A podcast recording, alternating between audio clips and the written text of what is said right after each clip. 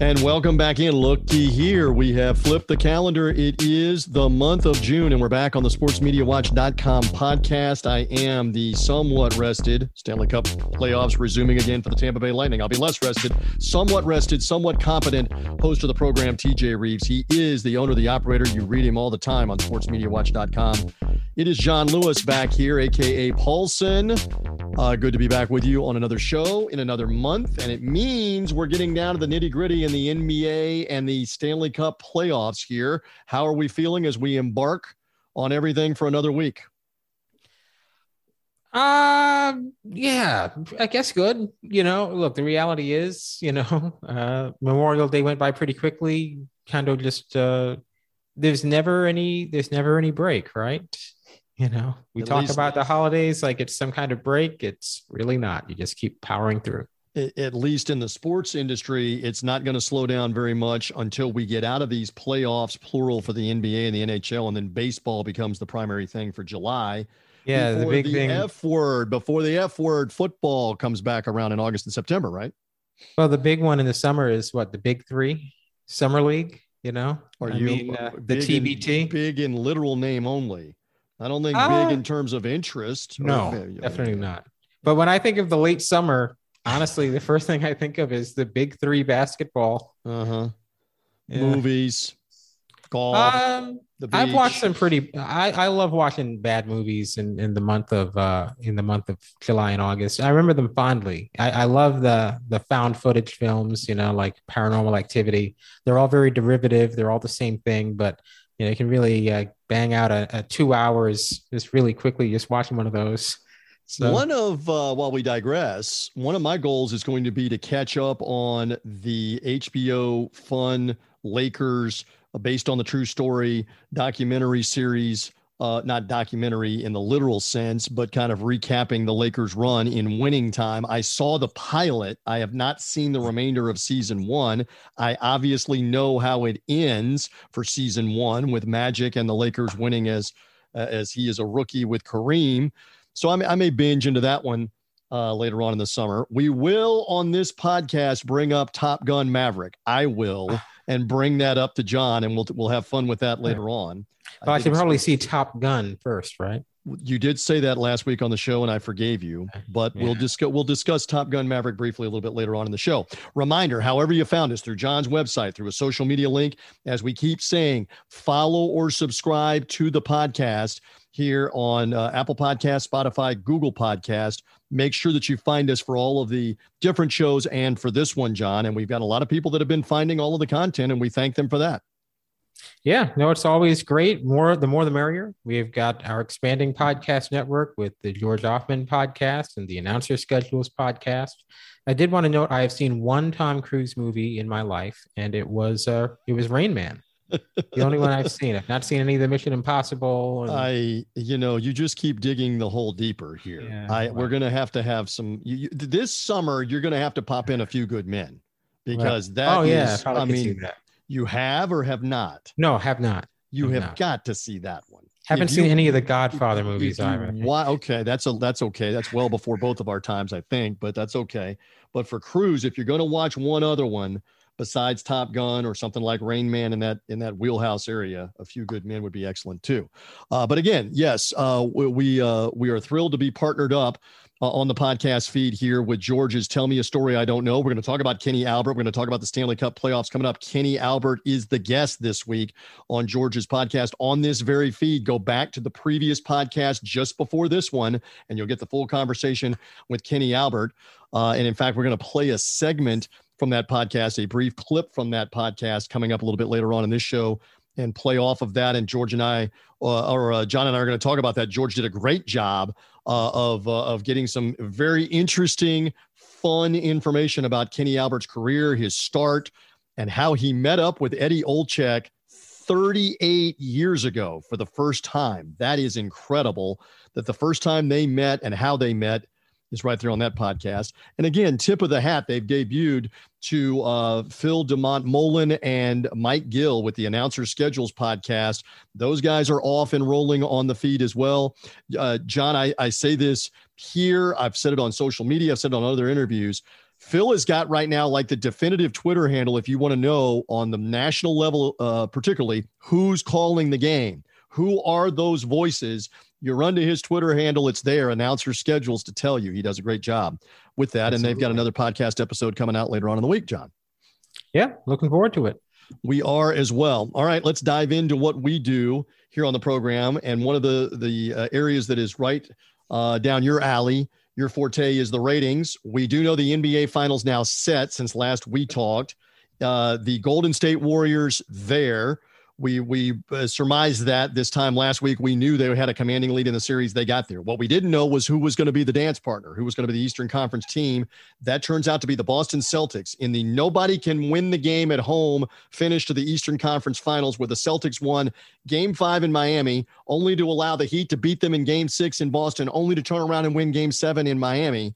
Where have you gone? Home court advantage. So we now know that it's Boston against Golden State. But before we get there, the game seven rating in for Miami and Boston in South Florida. What do we know about that as we release the podcast? Well, uh, nearly 10 million viewers, right? So 9.88 million viewers on ESPN, which in a vacuum is a really strong number. This is, you know, one of the best numbers. I mean, other than football, I'm not sure ESPN has had more viewers for anything uh, since all this madness started two years ago. Uh, so um, I think it's a great number. Is it the kind of number you typically get for a conference final game seven? No, it is not. Right. And we know that the previous conference final game sevens were 13.6 million for Cavs Celtics, 14.9 million for Warriors Rockets, and that is without aid of out of home. So obviously, this was not that. Now, it is also the case that most of the NBA conference final game sevens have involved, you know, Jordan, LeBron, Kobe, Shaq, you know, uh, even uh, and Steph and the Warriors, right? So uh, this game did not have that. The reality is that the Celtics are getting to the finals. They're, you know, they're pretty light on stars compared to the teams of the past. Jayson Tatum and Jaylen Brown are not mainstream stars. Most people in the country, to me, a mainstream star is somebody who, you know, take, uh, you know, someone who never watches sports, doesn't know anything mm-hmm. about sports, they know who LeBron James is. They know Steph Curry. They certainly knew you know, Kobe, and obviously they knew Michael. They don't know from Adam, Jaylen Brown, and Jayson Tatum. They don't know who those guys are. They didn't know Jimmy Butler either. So there was nobody on either side of that of that matchup who has that kind of appeal. So when you consider you're talking about two teams that do not have mainstream stars, and you know, it's interesting to say this about the NBA because I say it all the time about baseball and Mike Trout that nobody knows what Mike Trout looks like. Mike Trout looks in the mirror and he's like, "Who is that guy?" Right? So you know, you look at a guy like Jayson Tatum and Jaylen Brown. Nobody really knows who they are either. It's rare to say that about the NBA. You've got to be an NBA fan. I do think that if you had Jayson Tatum walking around in a mall in Montana, which would be really weird for him to do, you know, most people might surmise that he was a basketball player because he's probably really tall. Right. But they would not have any idea who he was. And that is kind of the, you know, the difference between 10 million for a game seven and 14, 15 million for a game seven, I think. So the Celtics ultimately, their drawing power is enough to make that number as respectable as it was. But, you know, the other thing too, it's the second least watched game seven of the conference finals in 25 years. All those other game sevens had the bigger stars. But the only game seven with a smaller audience was Pistons Heat in 05, which even after the past two years, I still regard the 04 05 season as the low point for the NBA. Do you think the the Memorial Day holiday, the night of the game seven, maybe had a tinge to do with it, or or more so it's just the stars? Because there's always a Memorial Day weekend. I mean, the, the the two in 2018 were the Sunday Memorial Day weekend and then Memorial Day. So uh, frankly, my expectation has been that Memorial Day will help in the out of home era the way that it did with Easter. I imagine people gather together and watch, you know, in you know in, in groups. Granted, Memorial Day is a bit different than Easter because you go out to a beach on Memorial Day, you go out and do stuff mm-hmm. uh, rather than staying at home on Easter. But you know, uh, I would imagine there's more communal viewing.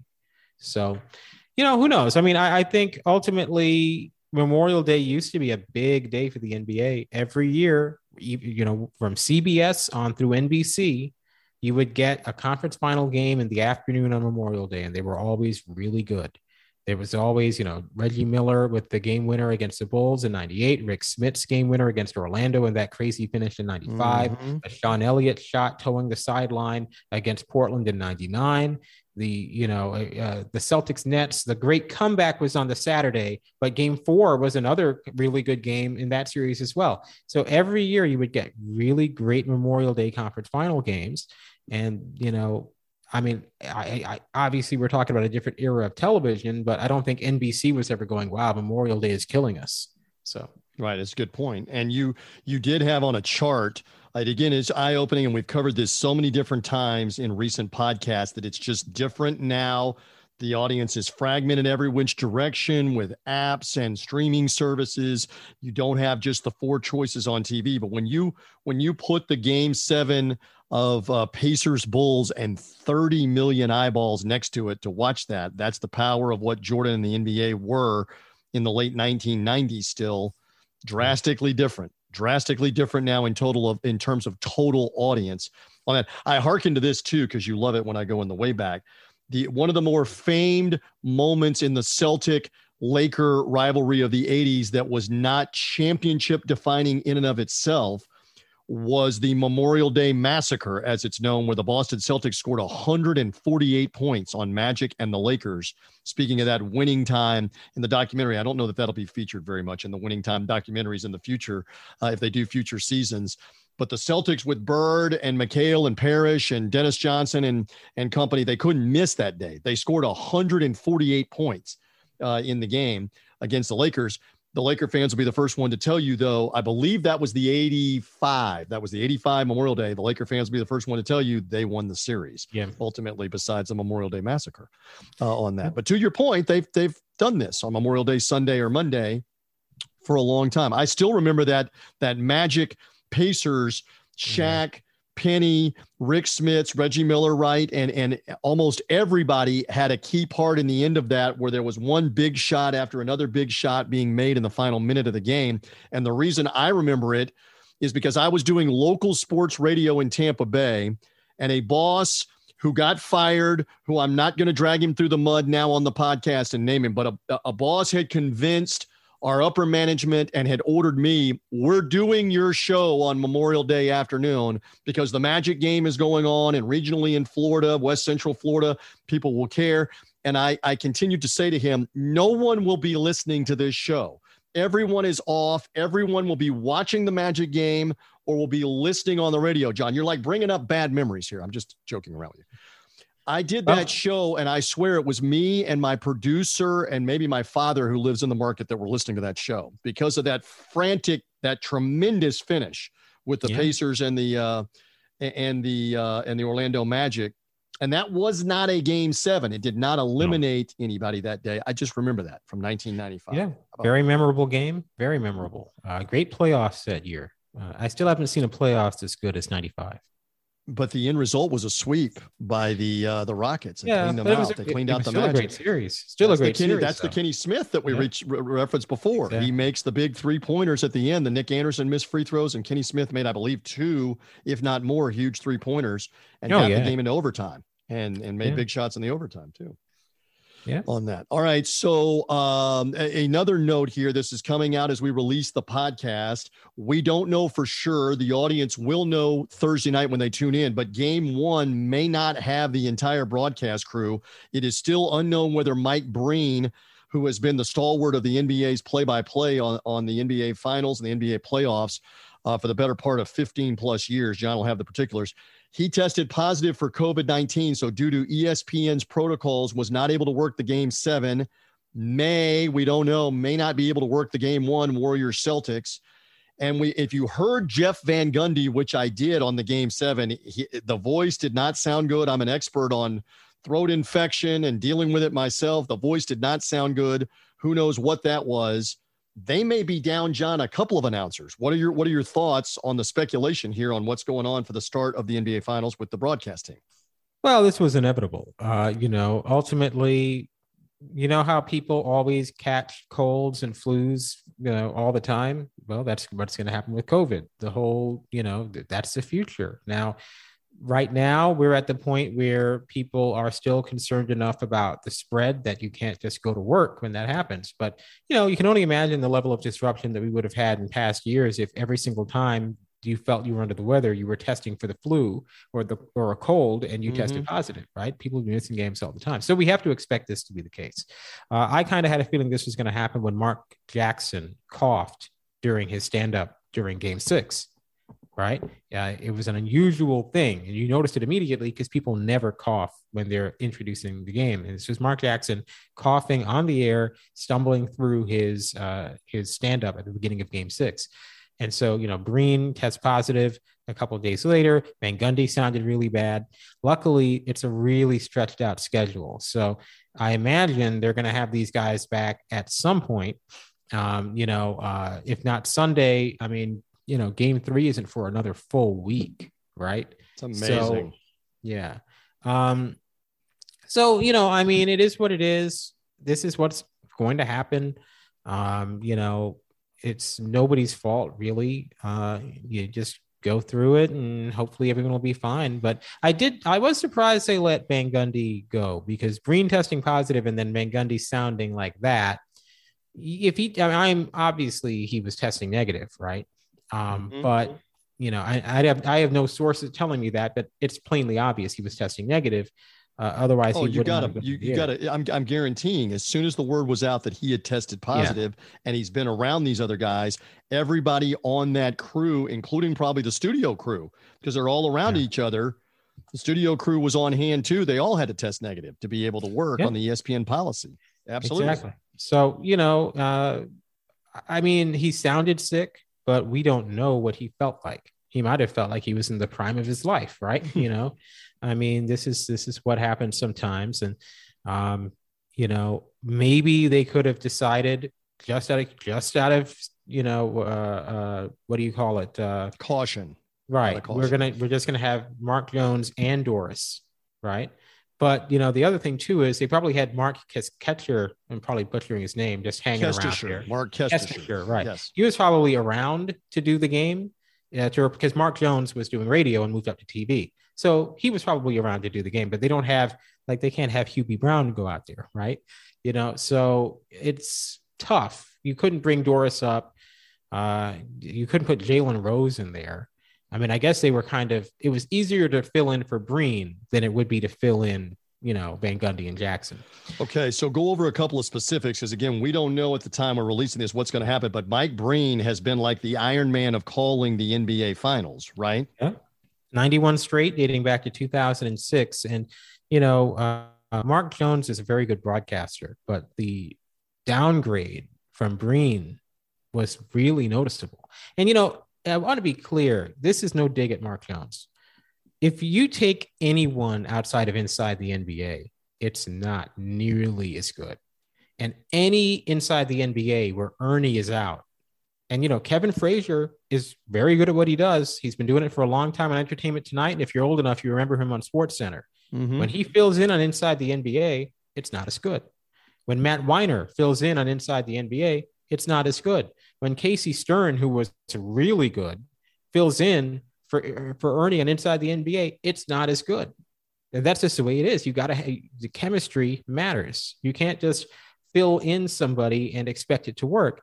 And so that was a really poor broadcast ESPN put on. Part of it was the Miami fans did not bring it at all. I'm not on board with trashing the Miami fans. They're they're a popular pinata for folks, you know, dating back to the LeBron uh, years. People would just go after them.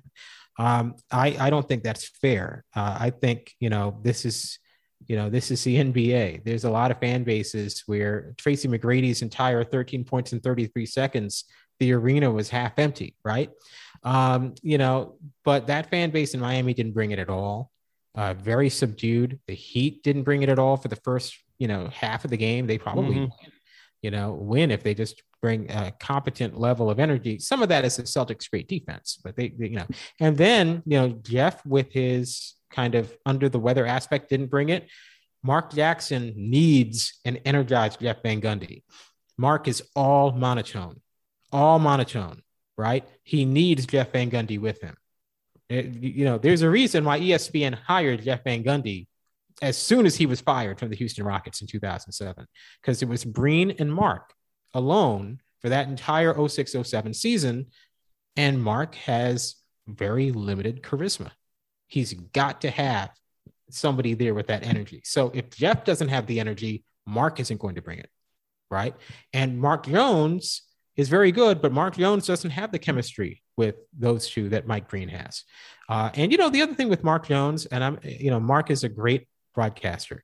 He's been around for a lot longer than people realize. He is 60 years old. I don't mm-hmm. think anyone would believe that. He was the oldest person in that group. He's older than Jeff and he's older than Mark, uh, Mark Jackson. Uh, so, you know, he's been around 30 years at ESPN. He and Doris are two of the longest tenured ESPN employees. Well, People I remember watching Mark Jackson when he was doing the NBA Daily Show back right. 30 years ago in the early 90s when he was Mark about Jones, the, of course. Uh, Mark Jones, excuse me, right. when Mark Jones was doing was it was it NBA I want to say it was like NBA Hang Time or something they called it, or in, I'm, I'm trying to remember the name of it, but it was like a well, daily show, and right. it wasn't even I don't think five days a week.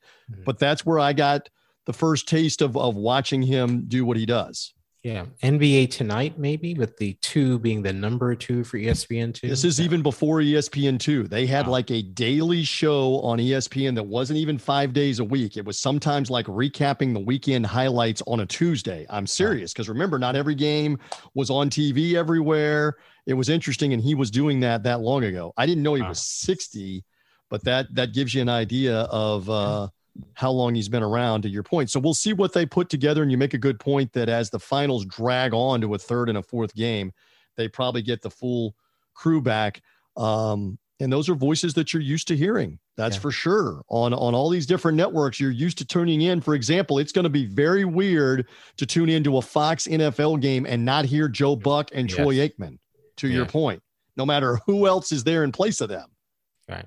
Well, you know, if Mark does game one of the finals tomorrow night, and you know, you never know, maybe he got sick, right? So then you got to bring in Dave Pasch, and Dave would be good, right? You know, I mean, but like now we're, you know, who knows? But if if Mark does do game game one of the finals tomorrow night, he's a great broadcaster, and he's he's earned everything he's ever gotten. I just feel like the the catchphrases are sometimes a little bit much like they're really good in the right moment, like on the LeBronto game, uh, LeBron against the Raptors a few years ago. but you know, I feel sometimes like he's trying a little bit too hard at times. And far be it from me to, to to to critique his work, but it does feel like he's trying a little too hard at times.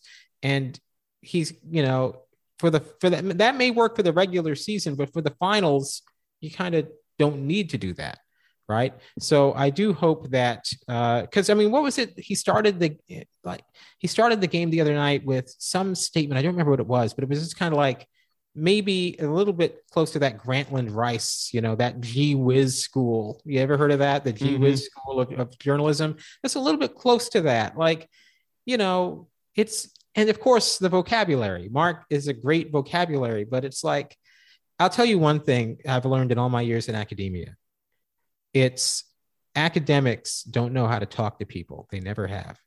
They overload every single thing that they do with completely inaccessible language that is designed to, you know, basically prevent anyone from understanding what they're saying. Uh, so I often I, say 27 words when 10 will do. That's, exactly. That's well, it. 270, words. 270 words when, yeah. T- 10 will do. Exactly. And you By know, the way, I did look it up while we're talking. Uh, uh, Mark Jones's show was NBA Today. I am confusing it with the one that was on NBC. That was, I right. think, a weekend show. NBA Hang Time around. It was NBA time. Showtime. NBA, NBA Showtime. Showtime. Wasn't there an NBA Hang Time somewhere? There Where was, am I getting that from? So it's in NBA Hang my, Time. Yeah. There was an NBA hang time on ABC in I think 0405. They went okay. through 400 different names for their okay. studio. It was NBA shoot around, then NBA game time, NBA hang time, NBA nation. Okay. okay. But there That's was also, I'm getting that. But there was NBA Showtime was the right. NBC early 90s yeah. around the same time Mark Jones was doing right. NBA Today. And I'm serious. I would watch the NBA Today show that would come on and they are seriously showing let's go back to last thursday night. Let's go back to last thursday night. There's no internet. Let's go back to last thursday night wow. and watch larry bird in cleveland against the cavaliers. That would be on that show. Yeah. Just pointing uh, oh i did want to add there was a tnbc show that is teen nbc on saturday mornings called hang time. I'm pretty sure dick butkus was in it. Uh, reggie theus would have been one of the coaches as well oh on that show uh, there was also the show City Guys. Uh, for those of you out there who remember City Guys that they used okay. to air uh, on TNBC in the 90s. That was the uh, block they would show Saved by the Bell in, including Saved by the Bell, the new class, and the late Dustin Diamond stayed to the very end of that show. But I digress. You are really in the weeds now with all the programming yeah. in the 90s. I love yeah. that. So we'll see what happens on the NBA Finals uh, and the coverage there. By the way, just give me a quick prediction. Will there, will there be an uptick for all the reasons we okay. mentioned because Golden State is there? What is yes. your educated prediction? Well, one, I would say, yeah, Golden State is there, but Boston has played in five of the seven most watched games this playoffs. That's mm-hmm. partially mm-hmm. because the Celtics have struggled to get through these series, these five, you know, seven game series. But the Warriors are not the biggest draw entering the finals right now. But the Celtics have played in five of the top seven games. So it's obviously the dream matchup, the exact thing the NBA wants to have. Here's the simple reality this is not 2018. Now, I don't know if out of home will get the finals to 2018 levels, but this is not 2018. Uh, you're not going to get, I don't think, a Cavs Warriors level audience. Now, if this series goes seven, it might surpass 2018, which went four. But on a game by game basis, I don't expect this to be at 2018 levels. Certainly not 2017 or 16 or 15 on a game by game basis. Um, my question is Does it beat Warriors Raptors? Well, everyone would say, well, of course. Of course, it's going to beat Warriors Raptors. It's Warriors Celtics, and I do agree that that is the, the you know certainly more likely than not.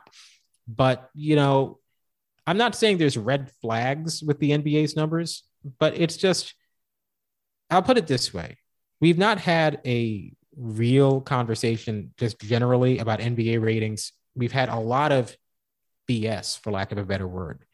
Uh, there was the Clay Travis BS, which was let's go take a look at these NBA numbers from a fanless bubble in October and decide that that's what the NBA's true uh, popularity is, right?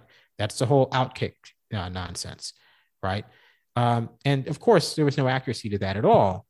But now that the numbers are up and you're saying, oh, wow, highest in three, highest in four years. Well, yeah, because those previous years were in a fanless bubble in times of, you know, or even if not in a fanless bubble with reduced capacity in times of year that are not typical. I don't necessarily know that the NBA isn't in the exact same position it was in in 2019, which is it's not as big a draw as it was, right? 2019 was kind of a soft year the viewership wasn't really that impressive. The finals was the lowest in years. And I don't think anything has actually changed, even after all of this craziness that's gone on since. I think the NBA is pretty much in the exact same position now that it was then. The only thing that I would say is different is they're not as dependent on the Warriors, which is a really good thing. Again, I think it's wild the Celtics have been in five of the top seven games, not Golden State. That that that tells you that at the very least, the NBA has another draw beyond the Warriors. but what it also speaks to is Boston is a massive market there's hate factor in New York and Philadelphia and Washington D.C., which are massive markets. And Los Angeles, again, well, Los Angeles too, but in the Northeast hmm. in particular, there's massive hate market for the Celtics and maybe some in L.A. But in L.A., how much do they hate Golden State now? I still go back to 2016 while we digress one more time, and I promise we're moving on to hockey on the SportsMediaWatch.com podcast in a second. Uh, my family, my wife, and the twins and I, we went to Disneyland. Hello for the 60th anniversary of Disney. Disneyland 2016 during that Warriors Cavaliers final. At that point, obviously, LeBron is in Cleveland, not in LA. Uh, Kobe, help me, had retired yeah. from the Lakers in 16. So they had had an awful season. We're, we're in Southern California for three days. I did not see a Lakers anything anywhere during that finals going on. I mean, not only not on somebody, not a shirt, not a hat, there's nothing in any of the stores there's Warrior stuff, John, everywhere. Yeah. In Anaheim, in Los Angeles, there were Warrior hats, Warrior shirts, people wearing Steph Curry, Clay Thomas or Klay Thompson. Um, uh, war, old school Rick Barry, old school whatever. There was Golden State Warrior stuff everywhere for those four days while the finals were going on. So I don't know how much LA, now that they've won a title, the Lakers are back to an extent, blah, blah. I know they didn't make the playoffs this year. Right. Do they hate Golden State now in in uh, LA and Anaheim? I don't know. Is the hate for the Celtics going to be big? Is LA going to tune in? I don't know those yeah. answers. I really don't yeah. know in the present. Yeah. And, you know, I mean, look, again, like I said, we just have not had a real conversation about where the NBA stands. We've had all of this obfuscation, all of this kind of culture war nonsense that ultimately I don't think much has changed at all. Is the NBA in a bad situation? Far from it. The NBA just standing pat from 2019 because the rest of TV has completely collapsed is actually in much better shape than it was. But, you know, it has I mean, there was a drop in popularity from 18 to 19 that I think was real. And that, you know, uh, I, at the time, I thought, well, the Warriors are too dominant. That's the issue.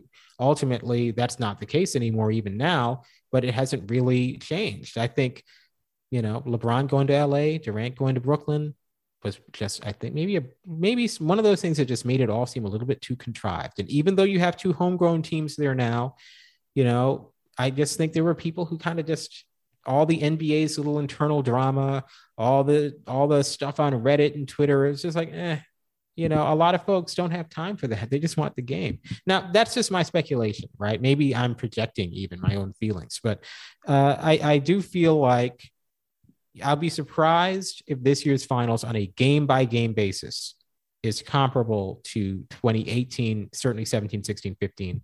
Uh, probably will outdo 14, which was, you know, the Spurs and five. But, you know, uh, as long as it's dramatically better than the last two years, it's a win because ultimately all that culture war stuff is really what most people are engaging with anyway.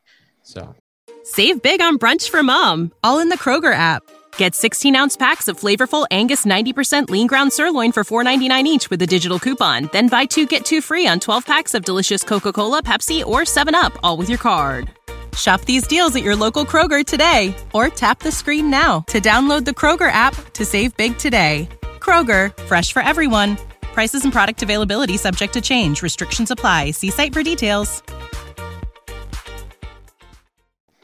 All right. Well, we'll see what happens with the finals. We will switch over to hockey now, and the Eastern Conference and Western Conference finals are set. In fact, at the time that George and I are releasing the podcast, the Western final which was an incredible shootout in game number one of goal after goal after goal. Almost like, what was your line to me? Jo- uh, John and I were on the phone uh, off the air, and I kept telling you during our 20 minute phone call, Colorado just scored again. Colorado yeah. just scored again. And you said, What is the All Star game? What was that was yeah. your line, right? As yeah, the, All Star game, game, broke out.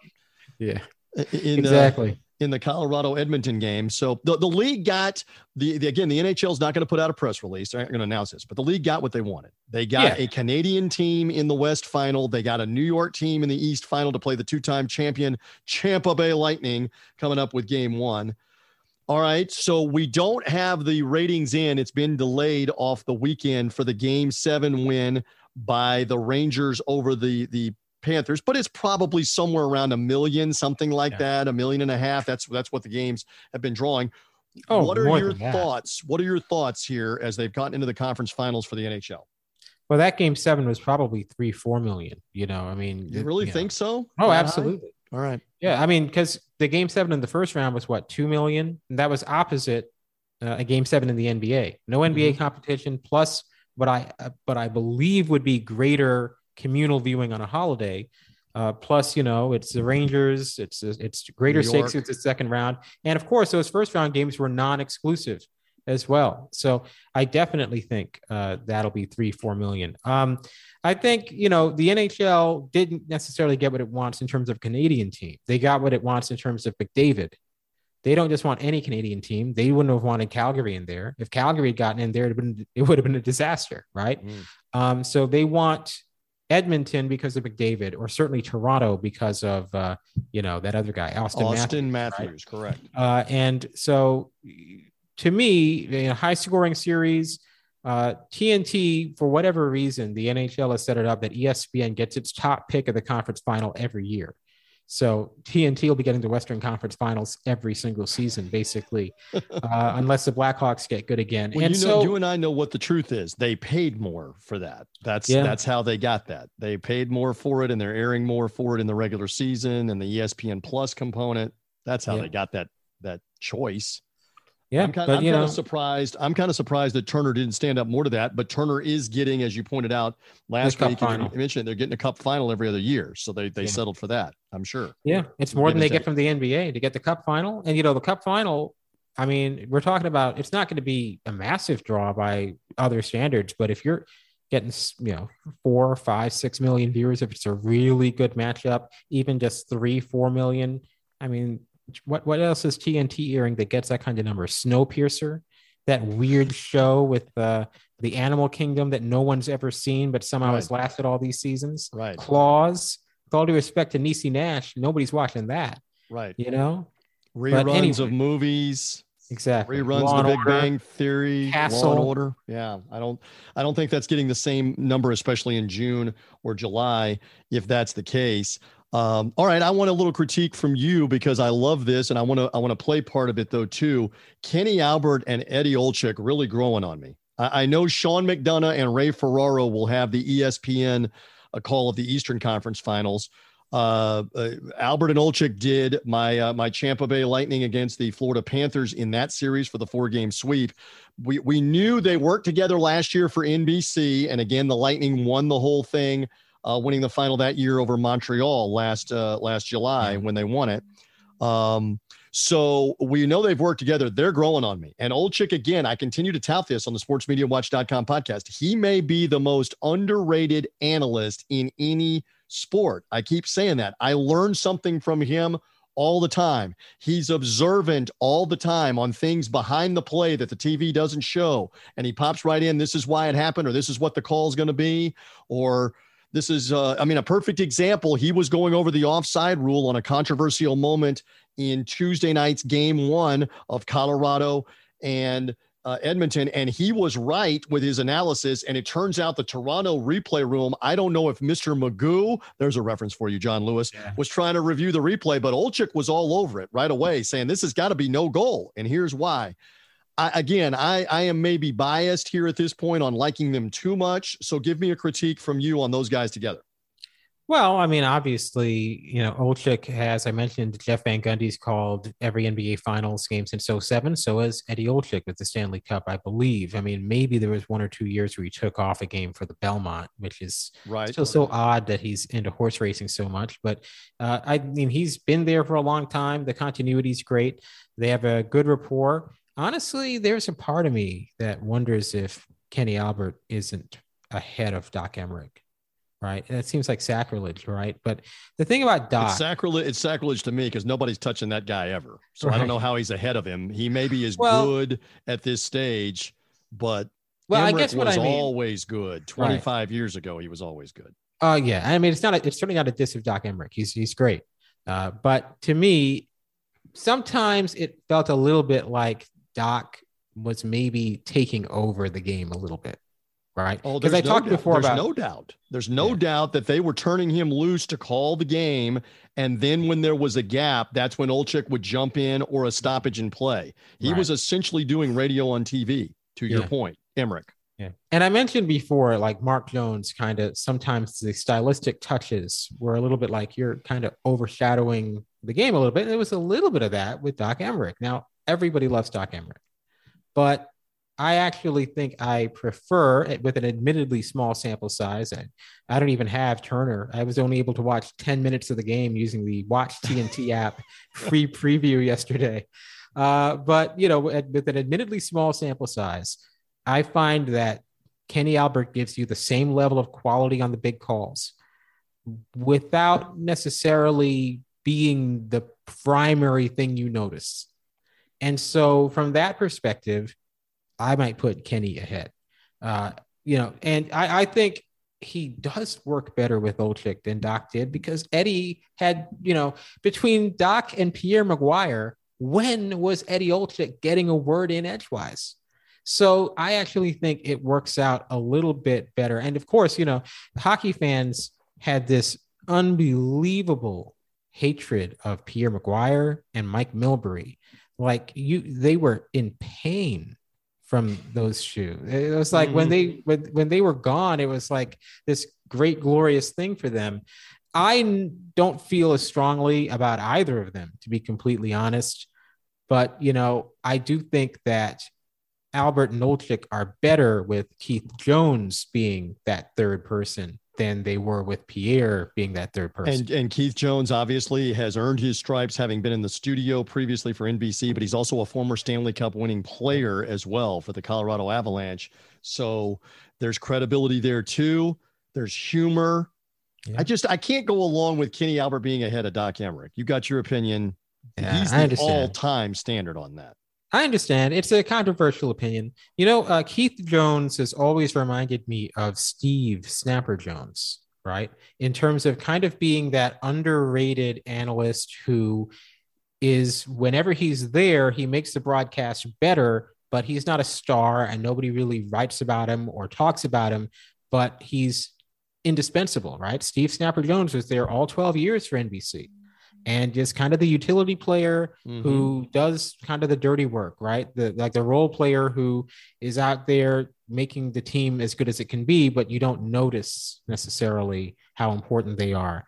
Uh, and I would say Keith Jones reminds me a bit of uh, of Snapper Jones in that way. Pop quiz on the sportsmediawatch.com podcast. The audience can play along right here. Does John Lewis know who gave Steve Jones, the basketball player, the nickname Snapper? Who gave him Snapper? Do you know? Actually, I don't. I'm going to say Bill Walton. Bill Walton is a good guess. You got the right network with NBC. Costas. It's not Albert. It's Bob Costas. When he was doing the ABA games, he nicknamed him Snapper. For Why? whatever reason, my understanding is Costas called him Snapper first, or had heard him being called Snapper and started putting it on the radio calls.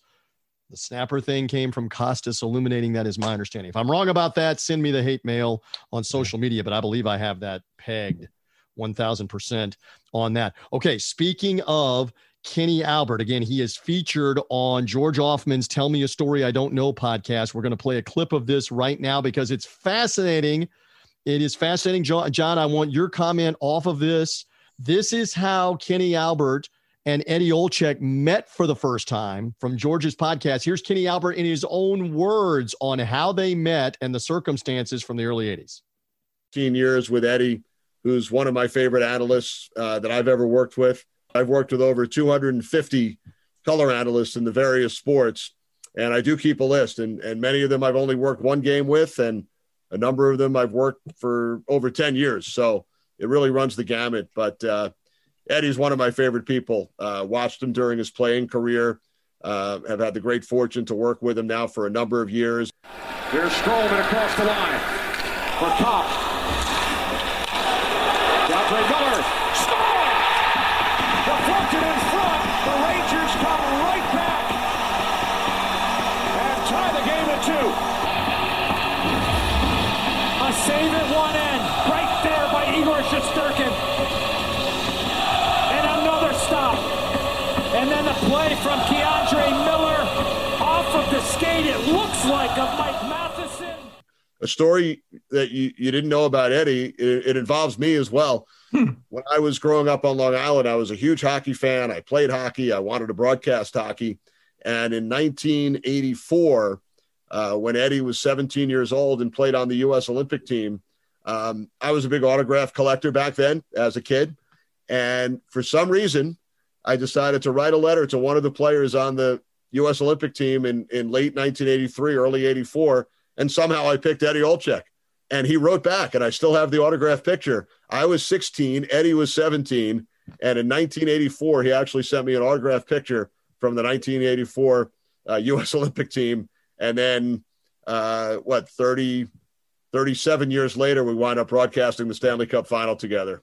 Do you realize how much that would fetch on eBay? Uh, you know what? It's one of my most prized possessions. Yeah. So I'm not, I'm not sure I'm giving it up that, yeah. but uh, I'm sure it would. How about that? I mean, the fact that he's a 16 year old, as he describes, and he writes to the 84 Olympic hockey team and wrote Eddie Olczyk asking for an autograph because he was an autograph collector. And Olczyk not only wrote him back, but sent him an autograph picture. And Kenny Albert still has both of those from 1984. And here they are 38 years later working the Stanley Cup final together. There are stories, my friend. And then there are stories. Kudos to George for getting that story. That's tremendous. I'd never heard that. Yeah, no, that's uh, that is kind of amazing. I didn't realize there was that big of an age gap between them either. Uh, but it is it is a, a great fun story. Yeah, no doubt that uh, they are great together. I love the line coming off of Tuesday night because you didn't hear this. They put up on the graphic when Colorado finished off the win eight to six. Edmonton had come back down seven to three, had come back and gotten to within seven to six. The game finishes eight to six. They put up the graphic. This is the most points in a game one of any Eastern Conference or Western Conference final since Edmonton and Chicago 1985. They put the graphic up. That was 15 goals in a game. Eddie Olczyk deadpans immediately without hesitating. Oh, yeah, I remember that night because he was on the wrong side with Chicago. He goes, Hey, Gretz for Gretzky. He's just saying this, not for Gretzky to answer. He goes, Gretz, I think you had six or seven points, meaning goals or assists in that game. He goes, I do know I was minus four, meaning he was on the goal on the ice for four goals allowed more than they scored goals when he was on the ice. A great self-deprecating deadpan moment where he said, Hey, Gretz, you had six or seven points. I was minus four that night for Oilers 10. You're always quoting scores to me. Blackhawks 5. That's the last time a, a conference final game one had 15 goals in a game. Last night, as we're taping this and releasing it, had 14 goals in game one. John, the first four game games of Lightning Rangers may not have 14 yeah. goals in those games yeah. with those goalies. That was incredible. And it's going to be completely different, we believe, for the Eastern Conference playoffs. Yeah, I'm looking forward to seeing the ratings. We'll see what happens on uh, on that. Okay, so I, I think we have covered the NBA, we've covered the NHL. Let's get into a couple of more things and do it right here. Love it or leave it. All right, love it or leave it. It was a fantastic finish of the Indy 500, which we touched on last week. Uh, NBC has not released at the time of the podcast taping here the final official numbers, although they cryptically said in a little promo tweet on the Indy 500 that it it remained in line with the previous two Indy 500s, which you immediately took to mean didn't do great in well, terms of ratings. Not great. What what I would say is, you know, anytime you're, you know, I mean, you know, there's a lot of spin in this industry, right? That's basically all it comes down to. Uh, is uh, and uh, yeah, we'll leave it at that. Spin. Now, who knows? I mean, the problem for NBC is that they don't have the data at all, so they're projecting based on the fast nationals that they do have. Uh, you mentioned uh, Mr. Magoo earlier, and I would point out that uh, Nielsen might as well be Leslie Nielsen right now because ah, they are bumbling nice. and stumbling all over the place. Frank uh, Drebin, if you will, from the Naked well, Gun. Of course. Yes, yes. He did a lot of movies. Uh, he did 2001: A Space Travesty. Did you ever see that one? The spoof movies you're talking about. Yeah, of course. I got a good. I got. Hey, Travesty. I got an ace in my pocket on Leslie Nielsen that I'm okay. going to get you with whenever you're ready. Here, Are Let's do it now. Yeah. Leslie Nielsen played a role in the Poseidon Adventure, the yeah. original one. Do you know the role? I don't know the role, but I've seen a little bit of that. He's the captain of the Poseidon. He captain, playing a serious role, and they have yeah. the accident, and the ship flips over, and the whole bit. And well, he did a lot of serious. He did only serious movies right. until Airplane. That was the reason why it was such effective casting, right? Yes. You bring in an actor who's known for making serious roles, and he plays it completely straight. Now, every other movie that Leslie Nielsen ever did in the '90s, maybe even including Naked Gun, but he was still really strong in Naked Gun. But they were all playing it for laughs right. to the max, like Slapstick. playing to the back of the room. Exactly. The reason why he was so good on Airplane, the reason why Airplane was so good was because everyone played it completely straight. And nobody knows how to do that anymore. Everything is, you know, a kick in the groin and then a funny face. And it's so, I mean, well, spoof movies don't even exist anymore, right? They don't even do them. But back, you know, back toward the end when things were getting really dire and the Wayans brothers were doing, You know, but you know what? Let me not let me not criticize the Wayans brothers because the first couple of scary movies were not that bad. But anyway, relative to what it became. Exactly. How did we get down this rabbit hole off of bad TV ratings? Because you brought up the name Right. Nielsen and then Thank you brought up Leslie Exactly. Nielsen. Now tie it back into the Indy 500, please, before we move on and love it or Right. So the point being that Nielsen uh, doesn't have the numbers out. You have the holiday weekend, so already the numbers are delayed. Normally, off of a weekend, the numbers come out on Tuesday. So if you have an event on Sunday, that means all of Monday you don't have any information to put in a press release. On a holiday weekend, that's Monday and Tuesday. So your hand is kind of forced because by Wednesday, who even remembers that this event happened? You had a good rating story, you want to tell it. So you use the fast national number. Before out of home, the fast national was basically the same as the final national. It wasn't a big deal. You could go with it.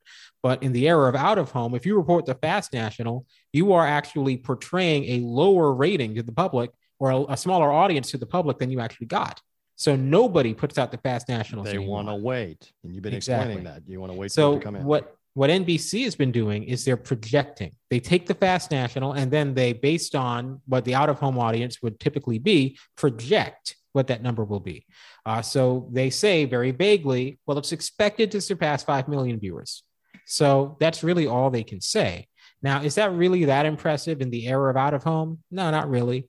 Uh, given that you know I mean, ultimately, why should the viewership have declined from last year? Given, I mean, I know uh, Helio Castroneves won last year. He's probably one of the biggest names they've got, but Mhm. you know, there was less competition. Uh, you know, I, I don't necessarily think it's the most impressive stat ever. Uh, Five million viewers, three, three, uh, three out of four years. You know, that's kind of what the Indy 500 should be doing. Under five million for the Indy 500 is a, not not a very good number. Well, and again, the drivers at the end here were not huge names. The Swede that won is a former F1 driver. I believe it's Mangus Ericsson. I think it's it's Mangus is the first name. He's not a household name. I mean, the days of this event having AJ Foyt, I'm going way back, and Rick Mears and uh, Al Unser and those names, and then you even start to move forward to to some of the more prominent names uh, over the last 20 or 30 years, uh, whether that is Helio Castroneves or um, or some of the others that that repeatedly did well in this race. Those names have gone on. It, the sports gets older, the the drivers get younger, and it becomes new names. And so when you've got a guy from Sweden battling a guy from Japan, battling a guy from Brazil, and not everybody knows those names, it's not the same draw on the spectacle. I still love the finish. I was watching it with my 14 year olds. He had to hold everybody off. And, and what was interesting, a colleague of mine brought this up that's not even a racing guy. If you watch the finish to the race, they were so conscious of, of Ericsson being out in front, but not being drafted, racing term, where the drivers are right behind him aerodynamically and benefiting from cleaner um, uh, air, less air resistance, and then can slingshot around you and beat you at the very end. So what it it strategy wise meant was Ericsson's driving all over the track, all almost uh, like a wild man driving all over the track, zigzagging at 200 miles an hour. By the way, so they couldn't draft behind him. John. So it was a crazy final two laps where the whole field is zigzagging like a snake down the fairway or down, the, I'm sorry, down the straightaway uh, on the back stretch and the front stretch so that Ericsson could keep anybody from catching him. But he gets the famous win, gets to drink the milk, gets to kiss the bricks. His world changes forever that he's won at Indianapolis. From here on, like we like to talk about, that's the lead in his racing bio forever. Indy Yeah. 500 winner is the lead.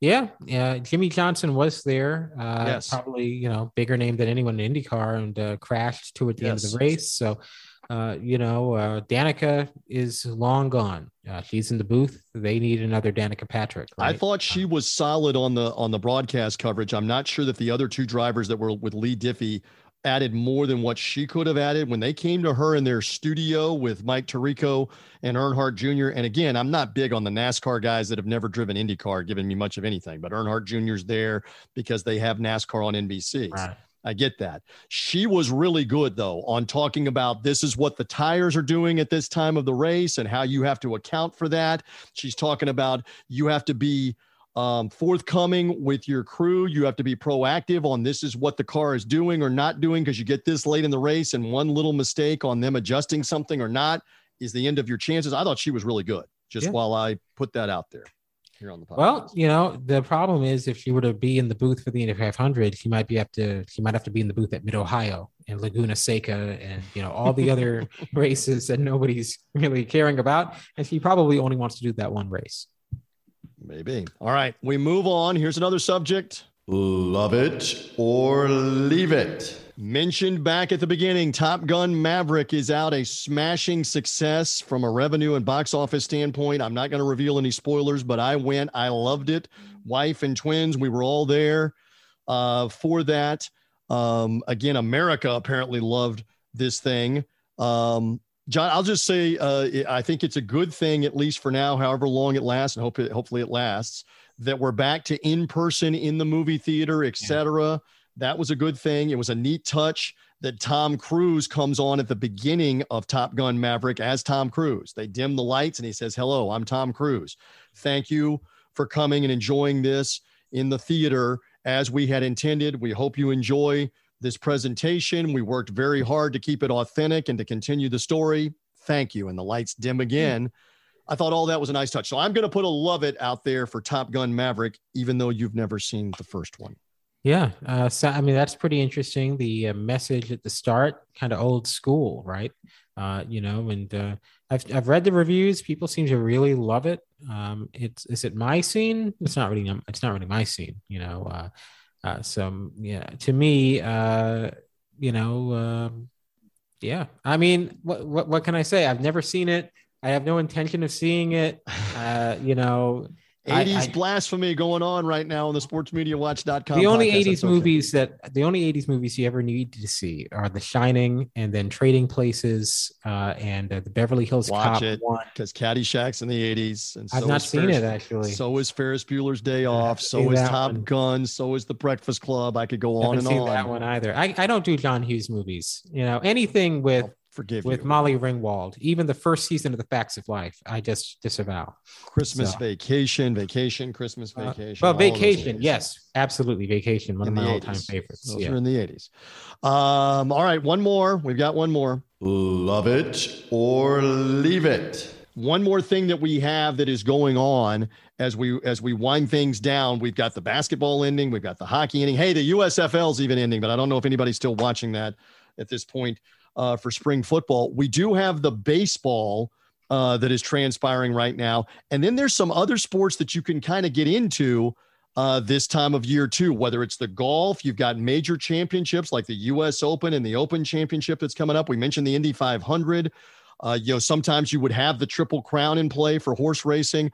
Love it or leave it. Some of the other non Big Four sports, John. Do you have a favorite one or one that comes to mind for June, July, and even early August viewing before we get to football? we do have to kind of reacclimate ourselves, don't we? Uh, there will be no meaningful NBA games in the month of July for the first time in three years, right? Right. I had the finals last year and the restart two years ago. Uh, uh, and so, you know, same thing with hockey, where hockey went into July last year, was ramping up in July two years ago. We haven't had a really that dead of summer in three years. And, you know, uh, really, if you've been writing about sports, uh, if you've been following the industry for a living or anything like that, it's been nonstop since 20. You had those horrible four months where nothing was going on, and then nonstop, like literally, the, there has not been a slow month. Uh, I mean, those months where there's nothing going on, you had two Olympics in a year. So, um, you know, for me, probably my favorite summer event is actually probably the NBA Summer League, which I think I actually prefer to the regular NBA. I'm not even sure. I think I might prefer the Summer League because there's just something about it. It's kind of laid back. It's just the basketball. All the loudmouths aren't paying attention. Uh, you know, the people who have uh, used their platform to drain all the enjoyment out of the NBA, uh, they're not paying attention to it. Uh, summer league, I'd say probably I enjoy. Uh, really, summer basketball, WNBA, uh, Big Three, the TBT. I've always enjoyed those, and you know, I mean, baseball in the summer is a tough sell for me because it's just a little bit too long with no stakes. Baseball in October is great. Uh, baseball in the summer is a little bit tougher. Uh, and, uh, you know, I'm not really even sure what else is on in the summer. I'll just give you a quick hot take. Summer League, absolutely worthless. Absolutely. Yeah, of course. The players that aren't going to be playing, as you know, coaches that don't even coach their summer league team, the assistants coach, and they don't work on anything that the team's going to work on coming up. I figured this out years ago and said, Mm-hmm. Yeah. why does anyone care? This is like pick up pick up basketball with NBA exactly. jerseys on. That's that's perfect. That's exactly what I'm looking for. I'm not looking for any of this overly dramatic nonsense, all this, you know, insanity with legacies and rings, culture. All I mean, I got into the NBA because I enjoyed watching people play basketball. I didn't come into the NBA so I could hear Stephen A. Smith's voice echoing through all of eternity about whatever happened in the game the previous night. You know, I, I, I've said this before and I'll say it again. It's as someone who just enjoys basketball, man, ESPN getting the NBA was the worst thing that could have happened to the league. Oh my goodness. They have over dramatized, over just just just piled everything to the brim with narratives and made I, I truly believe that ESPN has made the NBA a less enjoyable product to follow. Uh, and so the summer league, you know, there's, there really isn't that problem. It's just the basketball. It's just kind of laid back. Who in the world is watching sports to get their blood pressure raised, as opposed to just watching sports to relax? And to me, summer league is uh, it fits that bill. We will leave it there on that for love it or leave it. John, always enjoy the insight. Thank you for that. Uh, here on the podcast, have another good week, and uh, we will catch up with you again soon as we'll be deep into the NBA Finals, and uh, and we will we will be closer to the Stanley Cup Finals as well here as Yeah. June unfolds. Thank you We as always, sir. Anything else? Uh, no, I think we're good. I think we are good. My thanks also uh, here to our colleagues. Again, George Offman with the uh, podcast, Tell Me a Story I Don't Know. Go back to the previous one just before this and hear the full interview with Kenny Albert. Uh, we played uh, the, a clip of that. He tells some great stories about how he got into the business and some of the relationships, uh, even, even with his father, um, et cetera, and how some of the other doors have opened up. Is there a Chicago curse involving Kenny Albert? That is also touched on on George's podcast. And our buddies uh, Mike Gill and Phil DeMont Mullen are on announcers schedule the podcast. Love their insight. That's part of this sportsmediawatch.com podcast feed, as well as this podcast also. So follow us or subscribe on Apple Podcast, Google Podcast, Spotify, wherever you get those. Rate and review us too. That will help others find it. Take 90 seconds on Apple Podcast. Give us a quick review on uh, how much you love all these different shows. Give us five stars. Hit the send button. That will help more discover us uh, as well. For now, we are good on this edition of the SportsMediaWatch.com podcast. I'm TJ Reeves for John Lewis. Keep reading his site, SportsMediaWatch.com. Bye. Save big on brunch for mom, all in the Kroger app. Get 16 ounce packs of flavorful Angus 90% lean ground sirloin for $4.99 each with a digital coupon. Then buy two get two free on 12 packs of delicious Coca Cola, Pepsi, or 7UP, all with your card. Shop these deals at your local Kroger today or tap the screen now to download the Kroger app to save big today. Kroger, fresh for everyone. Prices and product availability subject to change. Restrictions apply. See site for details.